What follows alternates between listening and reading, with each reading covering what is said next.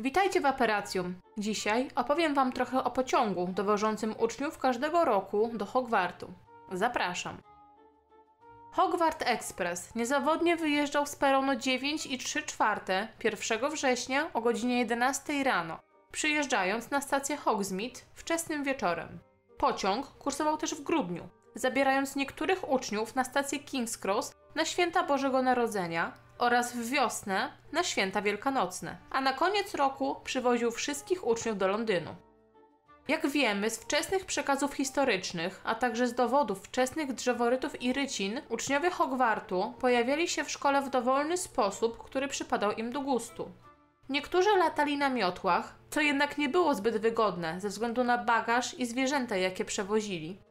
Inni wykorzystywali zaczarowane wozy, niektórzy próbowali się aportować, Często niestety z katastrofalnymi skutkami, ponieważ zamek i tereny zawsze były chronione zaklęciami antyaportacyjnymi, a z kolei inni dosiadali różnych magicznych stworzeń.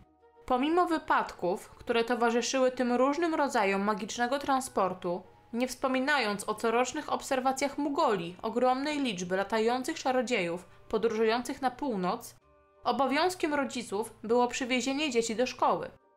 Zmieniło się to w 1692 roku, gdy wprowadzono Międzynarodowy Kodeks Tajności Czarodziejów.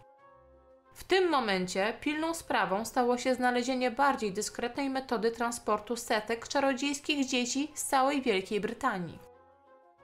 Jednym z pomysłów były świstokliki, które rozmieszczono w punktach zbiorczych w całej Wielkiej Brytanii. Logistyka jednak od początku sprawiała problemy. Prawdopodobnie nawet jedna trzecia uczniów nie pojawiałaby się co roku, spóźniając się na świstoklik, lub nie byłaby w stanie znaleźć dyskretnego, zaczarowanego przedmiotu, który przetransportowałby ich do szkoły. Nie pomagał też fakt, że wiele dzieci było chorych na świstokliki, a skrzydło szpitalne często pękało w szwach przez kilka pierwszych dni każdego roku, podczas gdy uczniowie starali się pokonać mdłości. Przyznając, że świstokliki nie były idealnym rozwiązaniem problemu transportu szkolnego, Ministerstwo Magii nie znalazło akceptowalnej formy alternatywy. Powrót do nieregulowanych podróży z przeszłości był niemożliwy, a bezpieczniejsza droga do szkoły, taka jak transport dzięki proszkowi Fiu, spotykała się z silnym sprzeciwem dyrektorów szkoły, którzy nie chcieli pozwolić na naruszenie ochrony zamku przed różnymi sposobami teleportacji.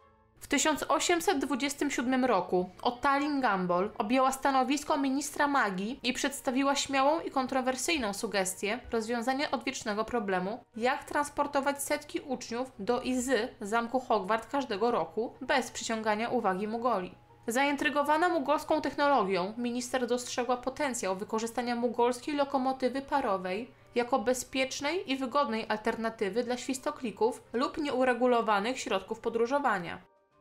Lokomotywa została pierwotnie zbudowana przez mugolskich inżynierów w Crewe w Cheshire w Anglii na początku XIX wieku.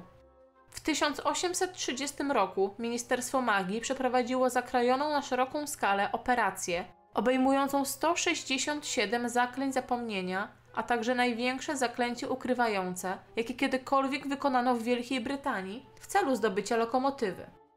Rankiem po tej operacji mieszkańcom Hogsmeade ukazał się lśniący czerwony Hogwart Express i stacja kolejowa Hogsmeade, których wcześniej tam nie było, a pracownicy mongolskiej kolei mieli tylko wrażenie, że coś zgubili. Początkowo dostrzec można było opór rodzin czystej krwi przeciwko używaniu urządzenia zbudowanego przez Mugoli do transportu czarodziejów. Było to według nich niebezpieczne, niehigieniczne i poniżające. Po tych sprzeciwach ministerstwo rozporządziło, że uczniowie albo przyjeżdżają do szkoły pociągiem, albo nie mogą do niej przyjechać wcale. Wagony pasażerskie posiadały przedziały wychodzące z korytarza, dzięki czemu każdy przedział mógł funkcjonować jako samodzielne pomieszczenie.